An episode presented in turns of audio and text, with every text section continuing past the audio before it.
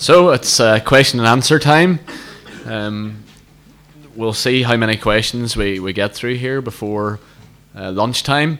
If you uh, uh, put a question in the box, and thank you to everyone who did, um, we may not get to answer your question just because of time and various things. Um, you may want to come and uh, ask that question to Rupert over l- lunch or whatever. Um, or there, there may be even some questions that would be best to just discuss at your tables, or maybe even to speak to someone in your, your church or whatever about that, a church leader perhaps. But we're going to get stuck in here to uh, some questions about judges, Rupert. Um, a question here Were the judges saved by Jesus as we understand it? How were they saved? Am I on here? Right, grand. Um, yeah, I mean, th- that's a question about all Old Testament saints. Uh, and um, what we know is that they were justified by faith because they trusted what God had revealed to them. Um, and uh, they put their confidence uh, in what uh, God had revealed at that time. But all men are only put right through the blood of Christ. So that all the sacrificial system in the whole Old Testament was pointing forward to Christ. and when we take the Lord's Supper, we're looking back to Christ. And when we preach the gospel, we're proclaiming Christ. Um, and the Old Testament saint uh, trusted in God and acted in faith. They offered sacrifices, um, and they didn't fully understand exactly how all that would work. But just as Abraham was justified by faith, he believed God, we too are justified by faith. So the point of Christ actually dying uh, at a point in time covers the sins of all those who went before and all those who came after. Uh, so they're justified by Christ just as we are. And another related question what is the difference between propitiation and expiation? Okay. Just because um, we're on the, on the topic. Okay. Uh, propitiation is uh, the kind of full blown word and probably the more helpful word, except no one understands it unless it's explained. And it's basically that when Christ died, you see, what did Christ die to do? Um, the kind of people who take uh, the Bible, le- the, the liberal theologians' approach is basically to see the death of Christ as an example, an example to us, the heroic man who gives himself, and we ought to give ourselves for the benefit of others. Well, is that true at all? Well, yes, there is some truth. You know, take up your cross and follow me, says Christ. So there is some element in which, yes, the self giving of Jesus is an example. Husbands are to love your wives as Christ loved the church and gave himself up for her. Wow, if you're a husband, you've got a job on your hands.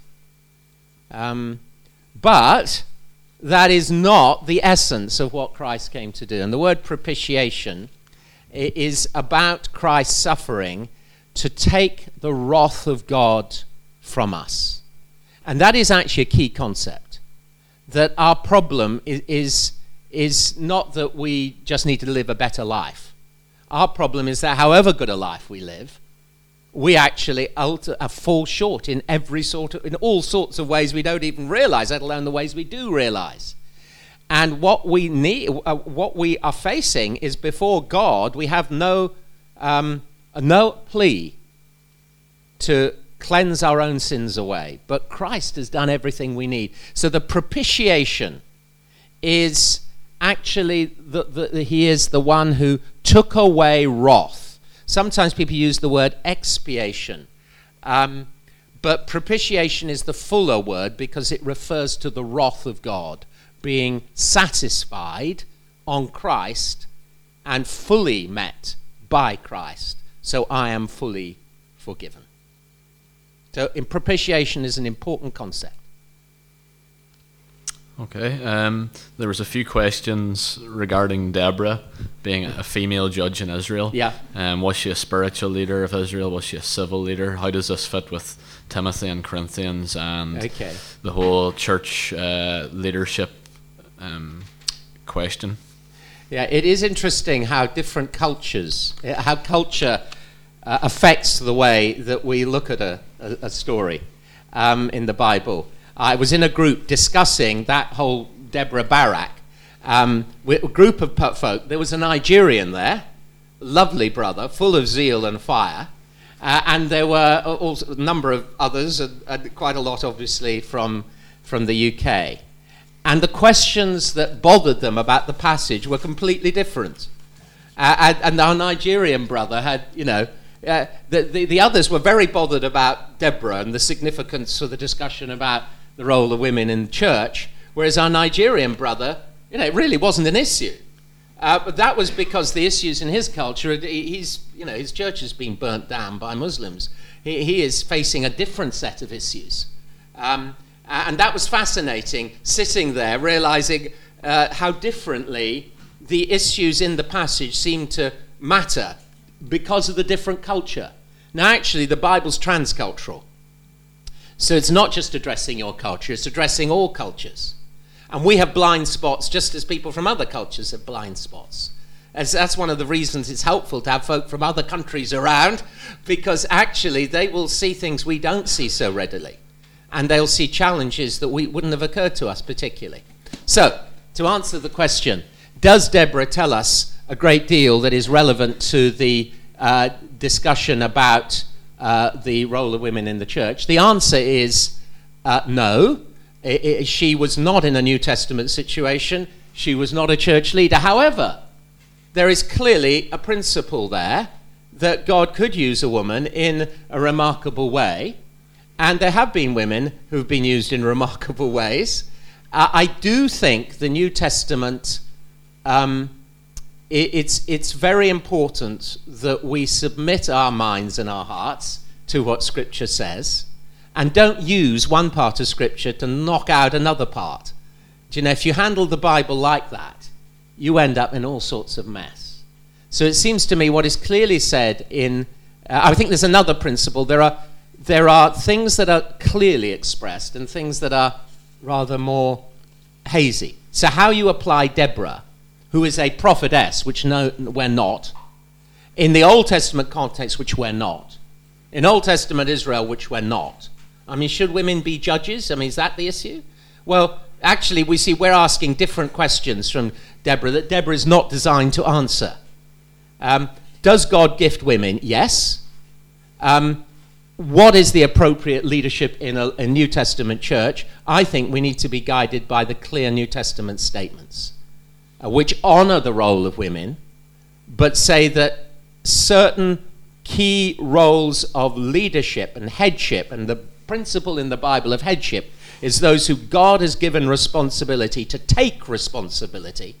It's not headship is not about people strutting around. It's about people taking responsibility before God for others. So, certain of those the key teaching role is reserved by God's wisdom for men. That doesn't mean that women don't teach, because actually women have uh, some tremendously significant role in teaching notably in their own families, but also we're all commanded to admonish one another in the light of Scripture. and my wife frequently keeps me from error and hits me over the head when I need it, in the, verbally. No. and um, yeah, so, so I think the trouble is with Deborah is that people can latch hold of something like Deborah and then extrapolate from it a whole series of things which Deborah was not there to teach us about. Okay. So I know that's not a full answer. You really need to go to the New Testament to get a fuller answer. Okay. Um, there's a lot of pressure put on Christians these days, especially leaders, to be examples of perfection, but it would seem that the book of Judges gives us more examples of those who were repented and those who trusted in the Lord. Um, where do we find the balance in this from uh, in our Christian lives?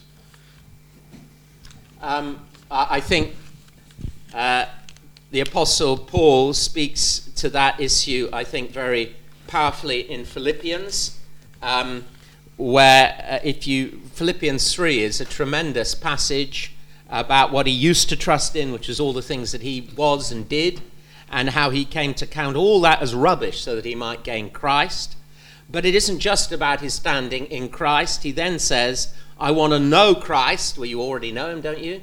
Well, the Apostle Paul is saying, I want to know him. It's a present, continuous longing to know Christ. There is more to know of Christ than simply putting your faith in him when you first trust him. I want to know Christ, the power of his resurrection, the fellowship of sharing in his sufferings, becoming like him in his death, uh, to attain to the resurrection from the dead.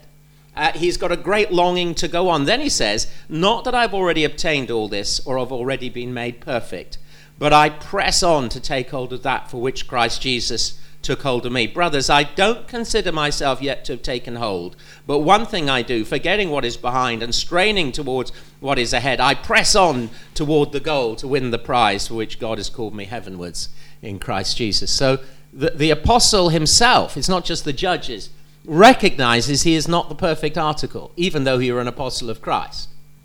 Okay, but his, his goal is to please Christ, is to know Christ, is to follow Christ. And that should be, there, there isn't a kind of balance, you know, how bad can I be? And how good do I have to be? No, that, that's not what you're after. You're after Christ. Make Christ your goal. And actually, everything else fits into place. Very good. Um, very serious question here probably asked by a, a, dear brother. In light of Samson's story, how should Christians best approach dating? Can we learn anything from Samson's approach?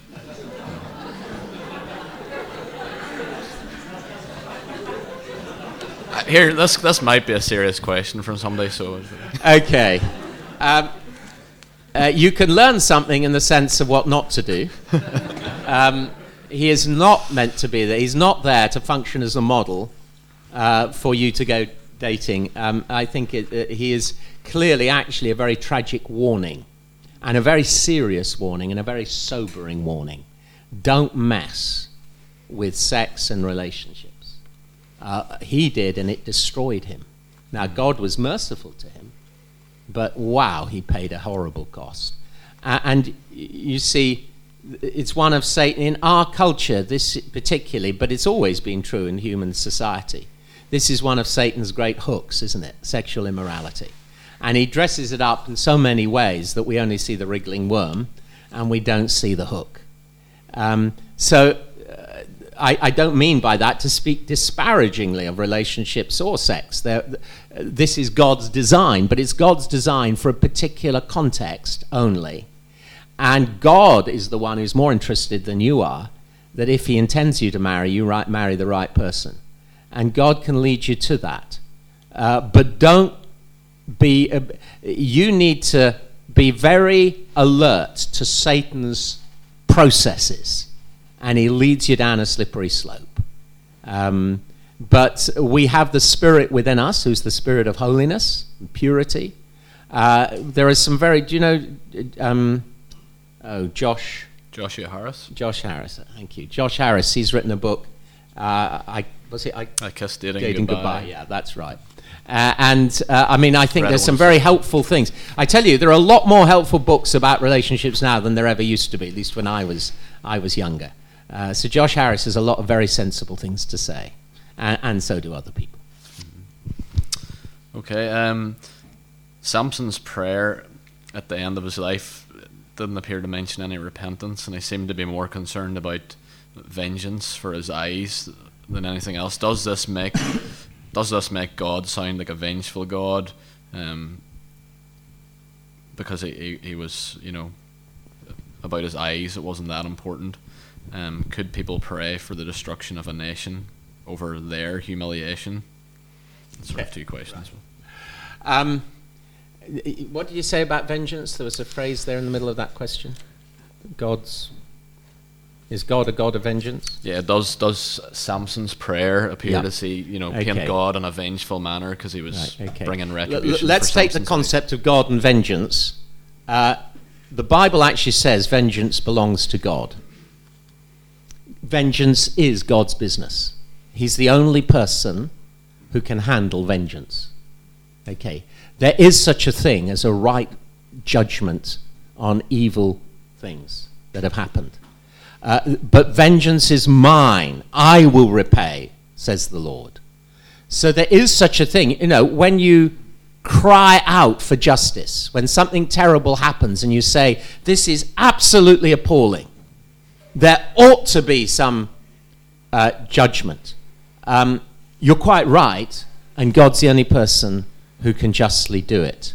Now, coming back to Samson, um, when Samson prays, uh, uh, yes, he, he, is, he is seeking God to act in regard to his eyes, but God clearly has a much bigger agenda, doesn't he? All the way through Samson's stories, as Samson is pursuing his objectives, which are pretty often skewed. But God is using him to, to achieve his objectives, which are much greater. So I, I do think there's a mixture there. Uh, that, that Samson was praying for a lesser reason and God answered for a greater reason. But isn't it merciful? I mean, imagine God only answered your prayers when you had a proper theology behind them. You know, how many prayers of yours would he get, would get answered? Um, and I think it is wonderful that God answered that prayer. And I think that the way he addressed God and cried out to God speaks of a heart that was truly uh, broken from the self confidence of the man who was in the earlier part of the chapter. He is a man who is, who is completely turned from that you know, great, I can cope by myself, to a, a tremendous sense of his need of God. Uh, we can't read God. Uh, see, part of the problem with Old Testament narrative is you can get drawn down the road of kind of reading motives and things that we're not told. So we're not told Samson's exact total state of heart and mind. What we are told is what God did when he prayed. And goodness me, um, God answered him. Uh, so I'll, I'll stick with what God did because that shows that God had his purpose going on there. I can't speculate altogether about other things. Okay. Um, a few questions um, kind of relating to uh, war and the brutality that, that we see in the book of Judges and indeed in other parts of the Old Testament. But I suppose uh, a good maybe summary one is how are the Bible accounts of killing in God's name, the destruction of the Canaanites, for example, any different to what IS are proclaiming to be doing in God's name? And how do you explain this to a non Christian or to, to those around us? Okay. Uh, right, a good question and a very relevant question if you're going to preach anything like Judges, obviously. Um, uh, the, the, big uh, so this is a huge issue in our culture for people coming to uh, to, to the Old Testament, particularly. Um, but uh, the New Testament teaches judgment. Just before we um, go back into Judges, uh, no one spoke of hell more often than Jesus. Uh, the New Testament teaches a final judgment of every single human being, and it teaches a place of eternal destruction. So don't let people think, oh, you know, Jesus is all sort of so, so nice and cuddly, and the God of the Old Testament is some ogre. Um, actually, the most terrible judgment is the judgment yet to come, which will make the judgment of the Canaanites and everything and everybody else seem very small. Uh, you know, who warned you to flee from the wrath to come was one of John the Baptist's unexpected response to all these pe- people queuing up to be baptized. We normally say, How wonderful you want to be baptized. He said, Who warned you to flee from the wrath to come? You brood of vipers. Uh, because he's seeing something of their hearts and he knows that, this, that they haven't quite gotten understood what, what is going on. But you see, there is a wrath to come. And that is the wrath to fear. Okay, that's the wrath to fear. However, in the Old Testament, there are some signal reminders that God is a God who judges. Sodom and Gomorrah is another case, uh, and the Canaanites is another case. The thing about it is this is that if you believe in God, you have to let God be God. And we are constantly, as sinful human beings, reducing God. We may even be in church and we have a God who we would like to fit into our thinking and to be like what we want. And the result is you're not dealing with God at all, you're just dealing with a figment of your imagination. That's why we need the Bible to keep reminding us what the living God is like. So, um, the underlying question is Does God have a right to judge people? Does God have a right in this life to take life? And the answer, because he gave life, is yes, he does. He does. Uh, and God will judge all human beings, not just Canaanites. But his judgment on the Canaanites was a specific judgment in an, an unusual judgment, just as the judgment of Sodom and Gomorrah. You know, God doesn't destroy Las Vegas, but I suspect Las Vegas is, you know, worthy of judgment, as any place is. Um, but there are times when he does, and the Bible keeps referring back to Sodom and Gomorrah as a warning of what is to come. So, the big issue for you and me and for the people you're talking to is that judgment isn't some intellectual thing of ancient history. Uh, judgment is, is what God is going to do and what God is doing, because Romans 1 talks about the judgments of God that are already being worked out and revealed in this life. Um, so, does that sweep away all the problems? No, it, it, doesn't, but it's where you must begin with the character of God and the right of God to judge. So the Israelites did, I mean, the Israelites are told several times that they were agents of God's judgment. It wasn't because they were more righteous, okay, it was because of the extreme wickedness. It wasn't because they were righteous, it was because of the extreme wickedness of the Canaanites. And that's a judgment God made. Uh, and if God is going to be God, you're going to have to say to God, uh, I, I'll accept, I recognize your perfect wisdom. So God's judgment on the Canaanites was just, as his judgments always are. It's our judgments that are skewed, not God. So is God going to be God? One of the reasons we need the Old Testament is to teach us that God is God and not a dressed up 20th first century Englishman or Irishman or whatever you want him to be. Uh, he is God, and, and we tremble before such a God and rejoice that such a God actually loves sinners. And, you know, we got to hold to things like uh, 2 Peter 3. It's in the context of God's judgment. 2 Peter 3 is one of the most frightening passages about the judgment to come. And right in the midst of it, it says that he, the Lord, is patient with you, not wanting anyone to perish, but everyone to come to repentance. But he knows when that won't happen. And he is just whenever he judges, whether it's the Canaanites or us all at the end. Okay. I suppose maybe to draw into that question a little bit more. Um, as we look at the book of Judges, what are the differences between the church and Israel? God's judgment between our society here today, if we consider ISIS, for example, or we consider the West, or just the wickedness of our society.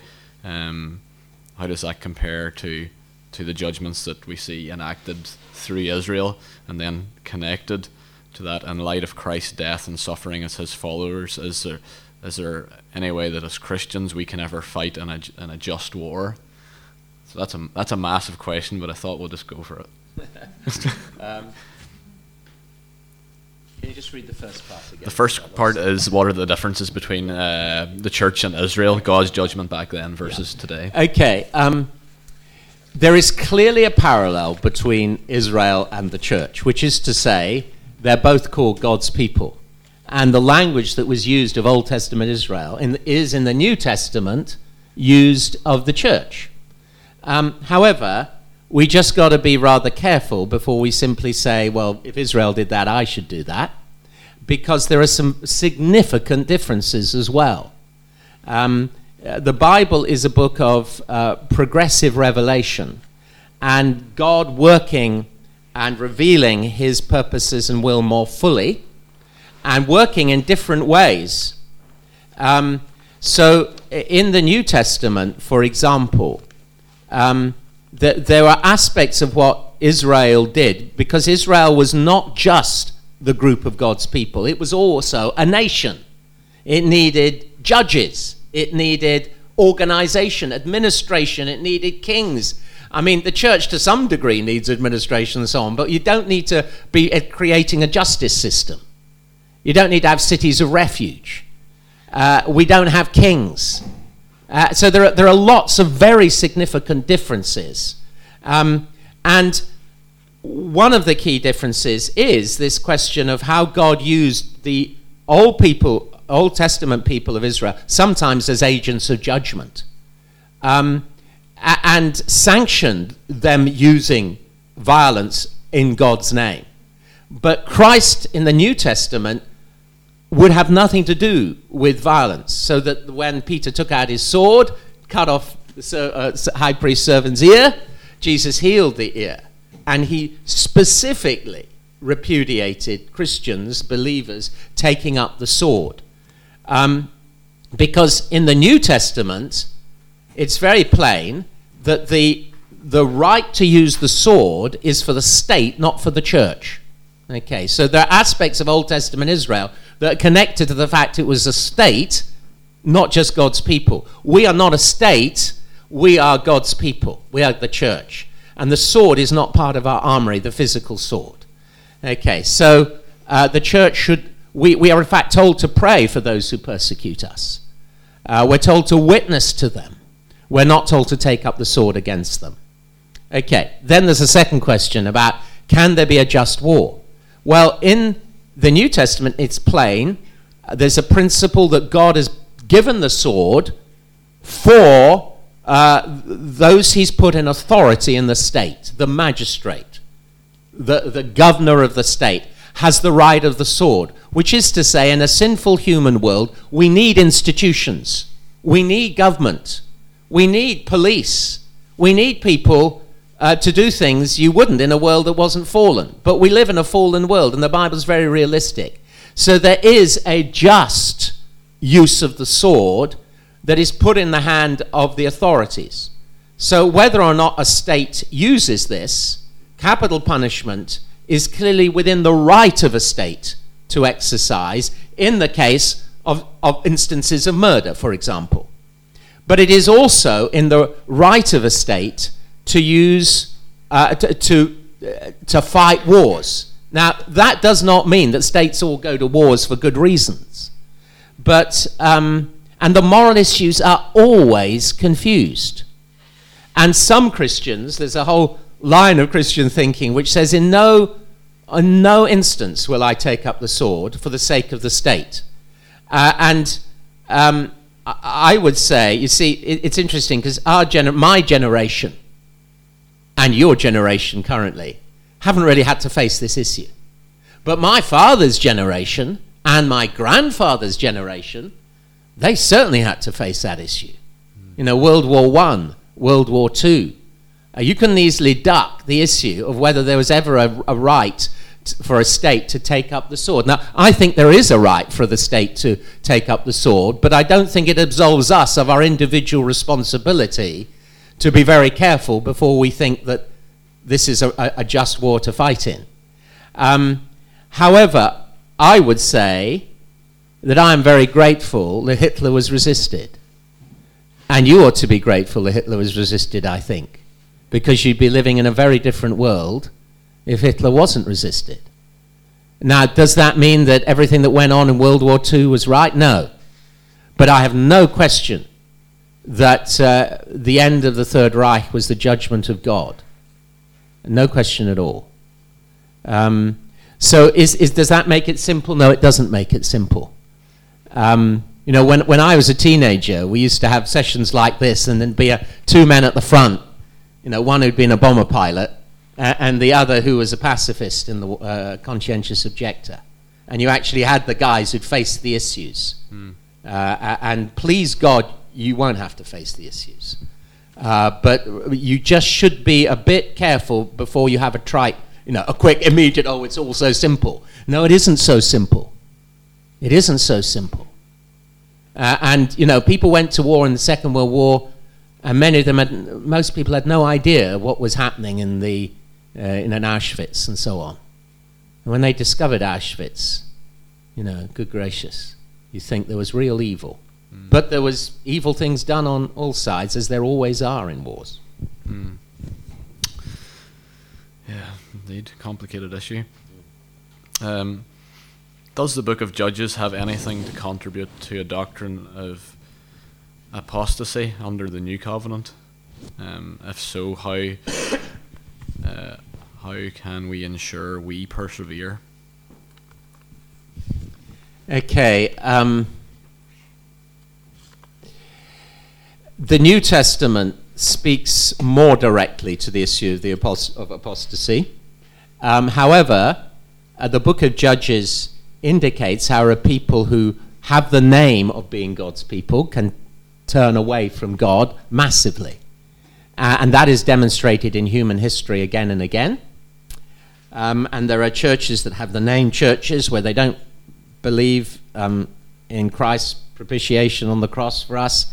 They don't actually believe the Bible's authoritative. They have lost the gospel, though they're still called church, um, or call themselves church. But they're not truly church. So uh, in the Old Testament, you have examples of people who call themselves God's people who were not behaving as God's people. And that will be true in the New Testament. But if I want to understand the doctrine of a, apostasy, I need to look really in the New Testament for a much clearer teaching. Uh, and I would just simp- I would in in very summary form say that I don't believe when you're born again of the Spirit of God you can be unborn of the Spirit of God. Um, that I do believe that um, uh, Christ uh, holds us in His hand and in the Father's hand, and you know some people talk about jumping out of Christ's hand. Well, good gracious, where did that come from?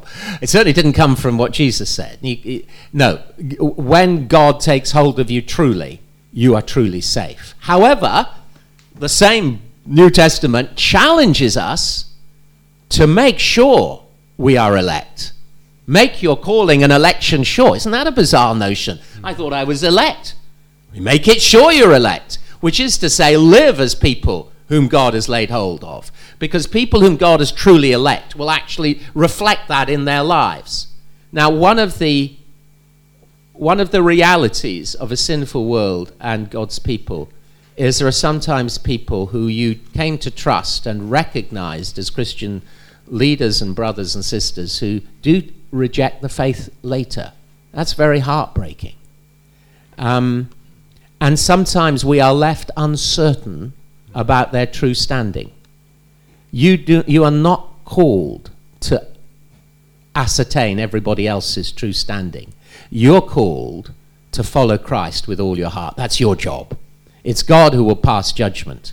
But I do believe that when someone has been truly born again, even if later they fall into great sin, like Samson, I do believe that God will keep them and turn their hearts back to Him. Um, so I do believe in the perseverance of the saints. But I think the New Testament manages to hold together the challenge to make your calling and election sure, even while you rejoice in the doctrine of election. That's a very brief uh, answer, but I think it's really most of the people who agonize about their certainty of standing in Christ are, I think, manifestly believers. Um, and some people, by personality, will be inclined to struggle with assurance. Mm-hmm. Uh, if, if you know anything about William Cowper and John Newton, John Newton, the man who wrote Amazing Grace, the converted slave trader, wonderful story. But he had this friend, William Cowper, who wrote a number of songs that we sing, who was deeply depressive and spent years thinking that he was abandoned by God and, and had failed and sinned. And so much, th- it was clearly a real, that there was something about his personality that inclined him to think like that. And John Newton just kept standing there and saying, You're all right, William. God's got hold of you. Uh, and some people just need to be told that again and again and again. But it really helps if you have a clear theology. Okay. Um, how can we identify defective interpretations of the scriptures? I think this comes from uh, your comments on some of the commentators. They don't all agree. Yeah, yeah. So why should we believe you, Rupert Bentley Taylor, as opposed to Tim Keller versus. Uh, it's maybe a general question for interpreting scriptures. You know, what tools can we use to evaluate what commentators are maybe saying and.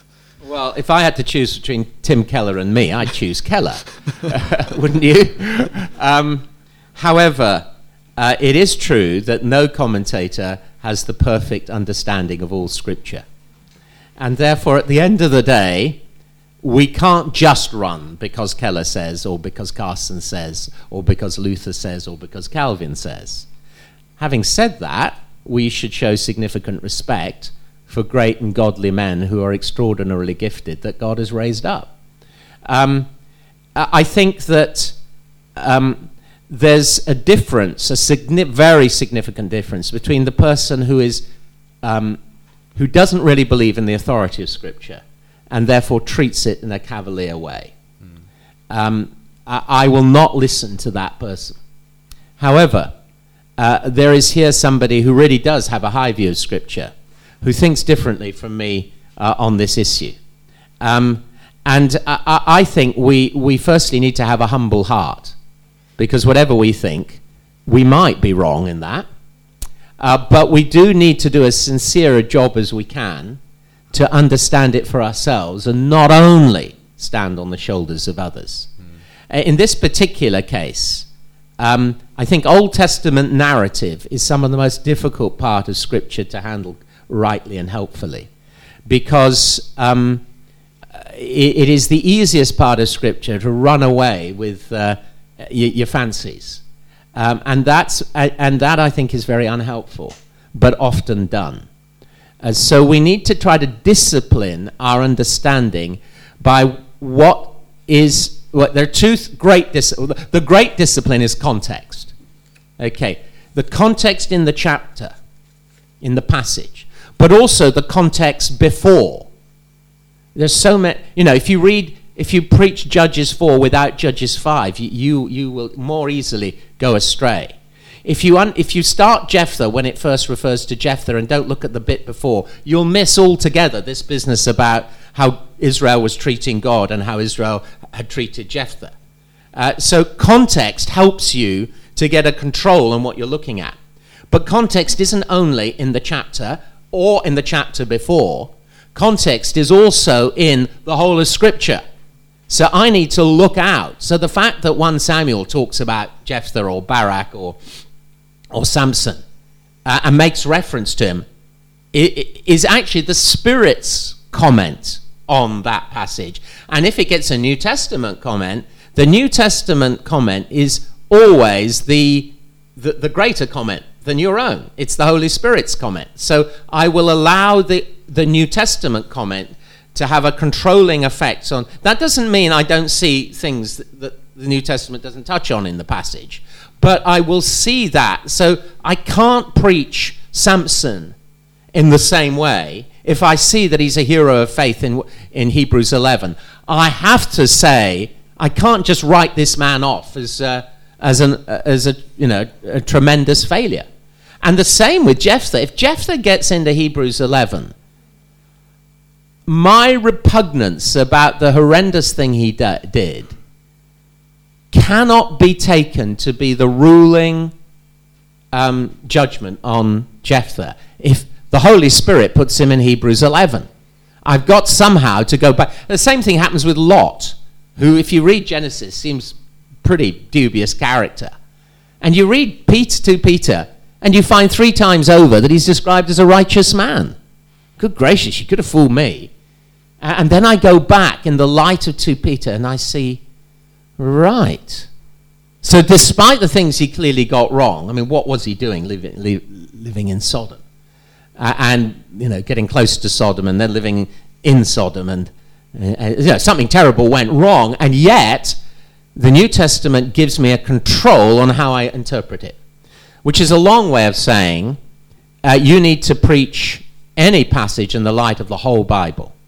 Now, in terms of commentators, um, especially if you're going to be preachers, as some of you are or may become, um, it's a good thing to read the scripture itself first. Soak your mind in the passage, because you are not preaching Keller.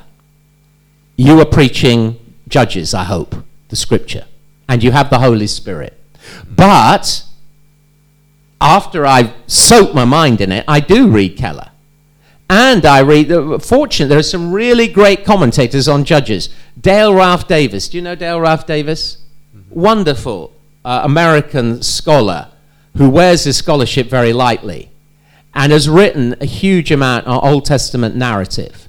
And he is a very helpful guide, as long as you can put up with all these American illustrations. Know, baseball and the American Civil War, that he keeps talking about. But actually, he's always asking, I found him so helpful in preaching because he always asks the question, What's it here for? What's it here for? What's it here for? Some commentators just tell you it's there, but they don't ask, What's it there for? So you can have a great commentary that goes into every detail but never answers the questions, Why is it there? Whereas Dale Ralph Davis is always answering that question. So I find Dale Ralph Davis uh, very helpful. And you find pretty quickly that these commentators don't actually take exactly the same line. In fact, they take sometimes alarmingly different lines. Somebody else who's a very helpful judge is Barry Webb. Um, after a while, you begin to learn that certain men have particular gift. Uh, and I think Dale Ralph Davis does. I think Barry Webb does. Uh, I think Kendall does. I think, uh, not Kendall, um, uh, Keller does. I think the thing about Keller is we're all products of where we come from. And Keller is very, you know, he's very, he's brilliant as an apologist. He's brilliantly in touch with contemporary culture on the east coast of America. Uh, but that is where a lot of people uh, are. And he's brilliant at that. Um, I don't think he is, uh, I, I don't think he's necessarily as weighty a commentator.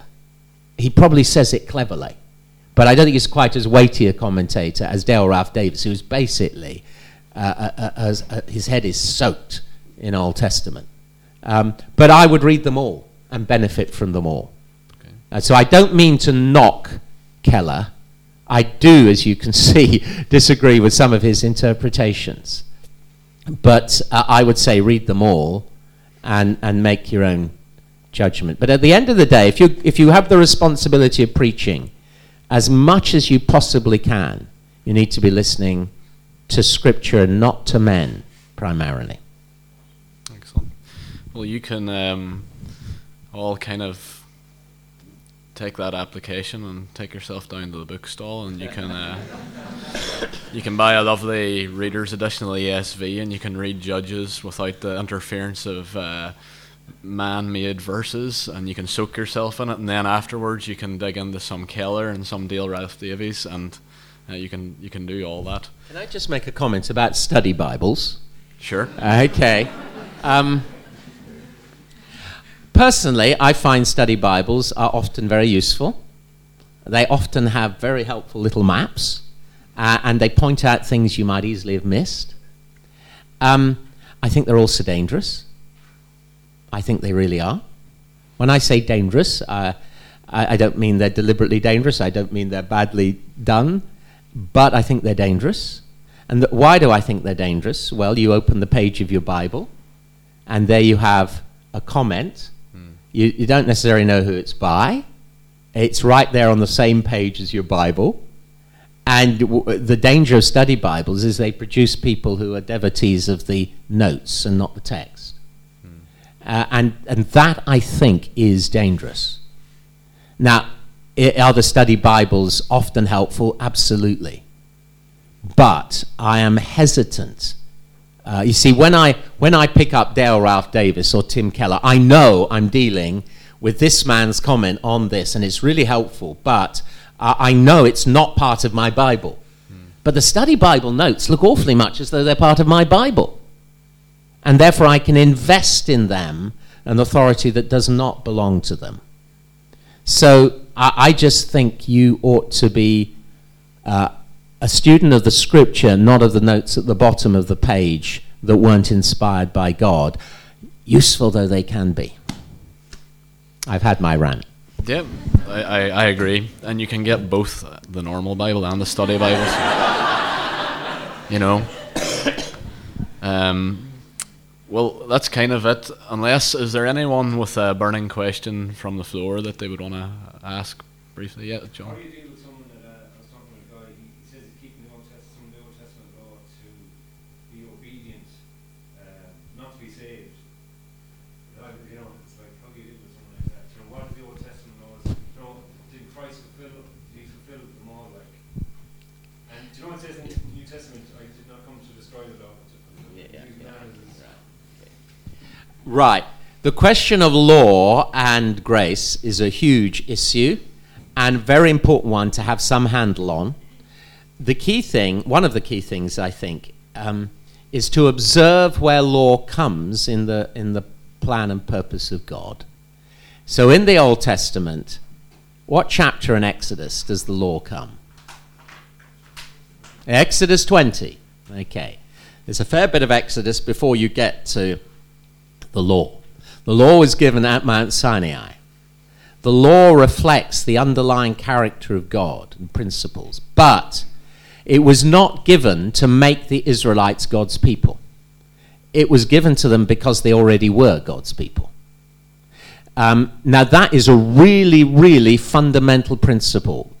You, they didn't keep the law to become God's people they had been rescued by God's sovereign purpose out of uh, Egypt and brought across the Red Sea. They were God's people, and it was because they were God's people he gave them the law. So nobody makes it to God by being obedient and keeping the law. But people who have experienced God's grace want to please and serve the God who saved them. So that way round makes all the difference. And it's a fundamental principle. So if you treat the Old Testament law as the Pharisees did, as a means by which you make the grade, you are always going to miss the purpose of the law and you're going to end up with just a list of rules. But if you throw away the law, you know, I'm saved by grace, law is irrelevant. Well, why is it that in the New Testament epistles you have this pattern? That you have this tremendous theological explanation of some issues or a whole lot of issues, and then at some point, like at the end of Romans, Romans 12, he then says that this is how you should live in the light of what he's been saying.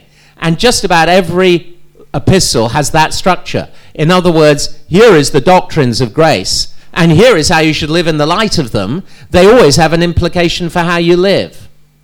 Uh, so grace precedes law. Nobody makes it to God by obedience. We make it by grace, by Christ's death for me. But Christ's death for me sets me free to be his child and to show his family likeness, and the law gives me a pattern of his family likeness. Now, then there are issues what do we do with Old Testament laws, some of which, you know, don't murder, you can take off the hook, and others of which, you know, don't mix two types of fabrics. You think, hang on, uh, how do I take that off? And actually, um, the point about Old Testament law is that it reflects fundamental features of God's character, but it is applied at a particular time before Christ came. For example, the law included the whole sacrificial system. So we don't go running around offering animal sacrifices because all the sacrificial system and the associated things of the temple and the priests and the Levites, etc., were all connected with pointing to what Christ was going to do at Calvary. Christ having done it at Calvary, we go back to Calvary again and again. And when we go back to the Old Testament, I remember as a student having John Lennox. You ever heard of John Lennox? Yeah. Uh, come and talk on Leviticus. I almost didn't go. You know, I thought, well, that sounds really off the wall and boring. And he preached Christ from Leviticus because he showed us how what Leviticus provided in ways of sacrifice, in all these different sorts of sacrifice, Christ is amazingly the one who fulfilled the whole lot. And you went away worshipping Jesus. And that's what we're meant to do. So the Old Testament law points forward. And there are some issues that are difficult to kind of disentangle. But there is always an abiding principle under every Old Testament law. So take the mixing of fabrics uh, and the mixing of seeds and all sorts of things. You've got to realize that they lived in the context of nations around who were into fertility cults. And uh, the idea of fertility cults was you induced the god to make the land fertile by kind of showing him the way. You mix things. So you mix cloths and you mix seeds and you had cult prostitution, which was all a way of trying to induce the god to make things fruitful. And what, what the Old Testament law is saying there, I think, is that actually don't follow the practices of pagans, pagan religions which are trying to induce God. Okay. So the fact that my shirt is made of polyester and cotton is not a sin, okay, for me to wear it. Uh, if, uh, you know, so, and there are, that was just one example. So, but, but there are abiding principles underlying every Old Testament law. The abiding principle we have to take and apply. Like, for example, the Old Testament provides if you have a, a, a building, a house, you build a parapet round the roofs because the roofs were flat. Now, I don't have a flat roof and I don't need to build a parapet.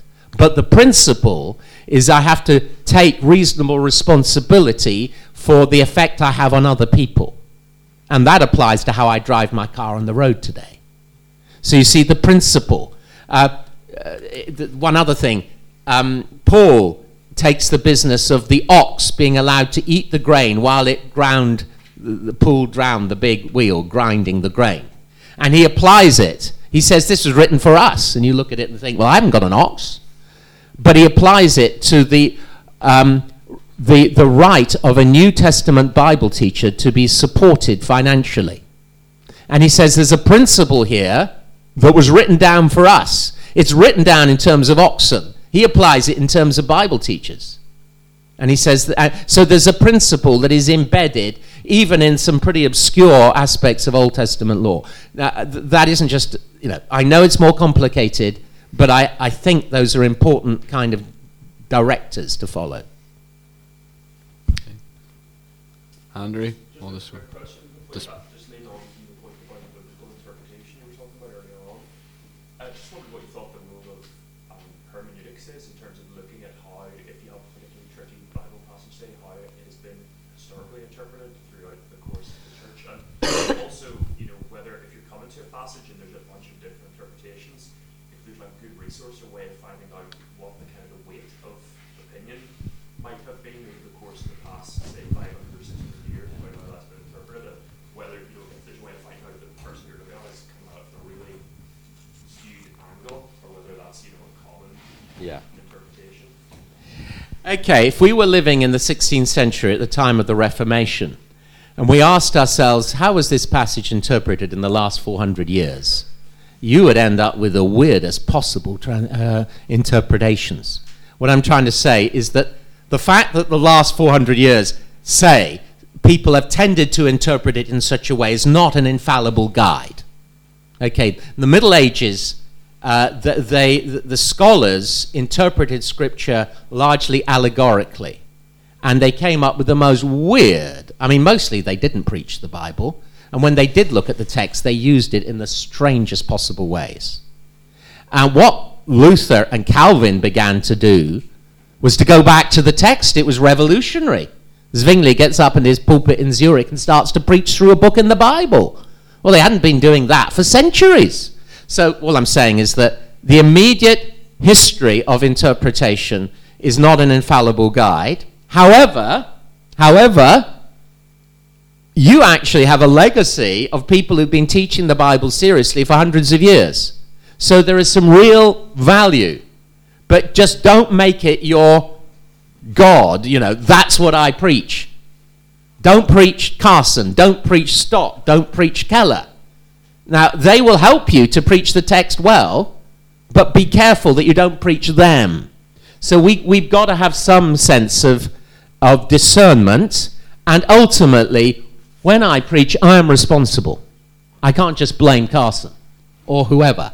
Okay. So I, you know, I once, I sat in an aeroplane flying to India to do Bible uh, preaching training, and I had a book by a very well known uh, Bible teacher, and the chapter I read listed the 150 commentaries every pastor should buy. Okay, 150 commentaries every pastor should buy. And I read it, and I was landing in New Delhi, and I knew these guys spoke Hindi, not English. At that time, there were about four commentaries in Hindi. And uh, what was I going to stand up and tell them? Right. Now, you chaps, there, there are 150 commentaries they sell in the States you need to get. Well, A, they don't speak English. B, or at least rudimentary, not well enough to understand a commentary. And secondly, they don't have the money. 150 books in their lifetime. Well, they'll never have that. So, what do you teach them? You teach them that you have the Bible, the text of the scriptures in their language, you have the Holy Spirit, and you have such good models as God has given you about how you take the Bible seriously and teach it. And you have to believe that the Spirit can guide through the scriptures somebody who doesn't have a pile of commentaries. I'm not arguing against commentaries, I use them all the time. Okay, but you're preaching the Bible. So the man in India, God hasn't made a mistake. The man in India can preach the Bible powerfully. Sorry, I'm not sure that's a full answer, but We'll take one final one. So you can.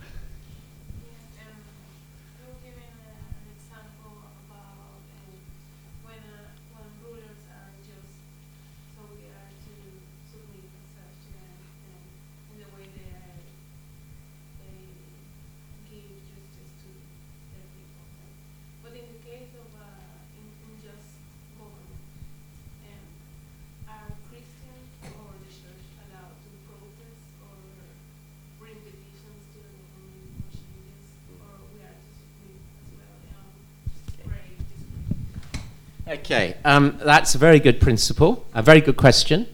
Um, and the New Testament is amazingly helpful uh, because actually our days are really not so different from the New Testament days. And the Apostle Paul, for example, what was the government in his day like? It was Nero. Nero was as nasty piece of work as you've ever met. I mean, he murdered his mother, his his children, um, his members of his family, let alone illuminating his gardens at night with burning Christians. This man was absolutely horrendous. And Paul says, submit yourself to every authority established by God. Um, and it's very interesting looking at Paul's attitude to the, to the authorities in the New Testament. Uh, because he, his submission did not mean he did not appeal to them to do right. For example, the Romans were about to flog him, and he said, Hang on, I'm a Roman citizen. He was using a right he had in Roman law, and actually he established protection for Christians in a significant degree on several occasions. Uh, a protection that actually meant the gospel work could go on less hindered. Okay. But eventually he was executed by Nero. Now, so I think we have there's principle of respect for the authorities, even bad authorities. However, that doesn't mean we are blind to when they act unjustly. And uh, I think it's, it's interesting that Paul used his civil um, he appeals to Rome. Uh, he appeals to Caesar. That's a, a right he had in Roman law. And God used that to take him to Rome. So he sits chained to these prisoners, telling them the gospel, these uh, soldiers telling them the gospel in the heart of the Roman Empire. So God has his hand on situations where rulers are deeply unjust. And what we should do is pray for them. The scripture is very clear you should pray for those in authority, and I think very often Christians don't. We should pray for those in authority, but I think we are legitimately to use uh, the, the freedoms we have when we think the government has, you know, acting in a foolish and ungodly way, as of course all governments will. But also rejoice and thank God uh, that actually governments also get other things pretty right. Uh, and it's important as Christians, our relationship with those in authority is not just strident complaint. You, you understand? If, if, all you do is shake your fist at them and complain, uh, you need to pray for them and express appreciation when they do do things that you think, wow, that's good. So recently, our parliament voted uh, on assisted suicide, basically euthanasia. and overwhelmingly voted against it. Well, hey, that's astonishing, because on most moral issues, our leaders are, are, you know, well down the slope. But actually, it's, it's, it's something wonderful. It's a really a, a great decision. Uh, and we ought to be writing to our MPs and saying, thank you. You, you. you stood up for something absolutely important. So we must not just be complainers and criticizers. Okay. I think that'll bring our, our Q&A to an end. Thank you very much, uh, Rupert.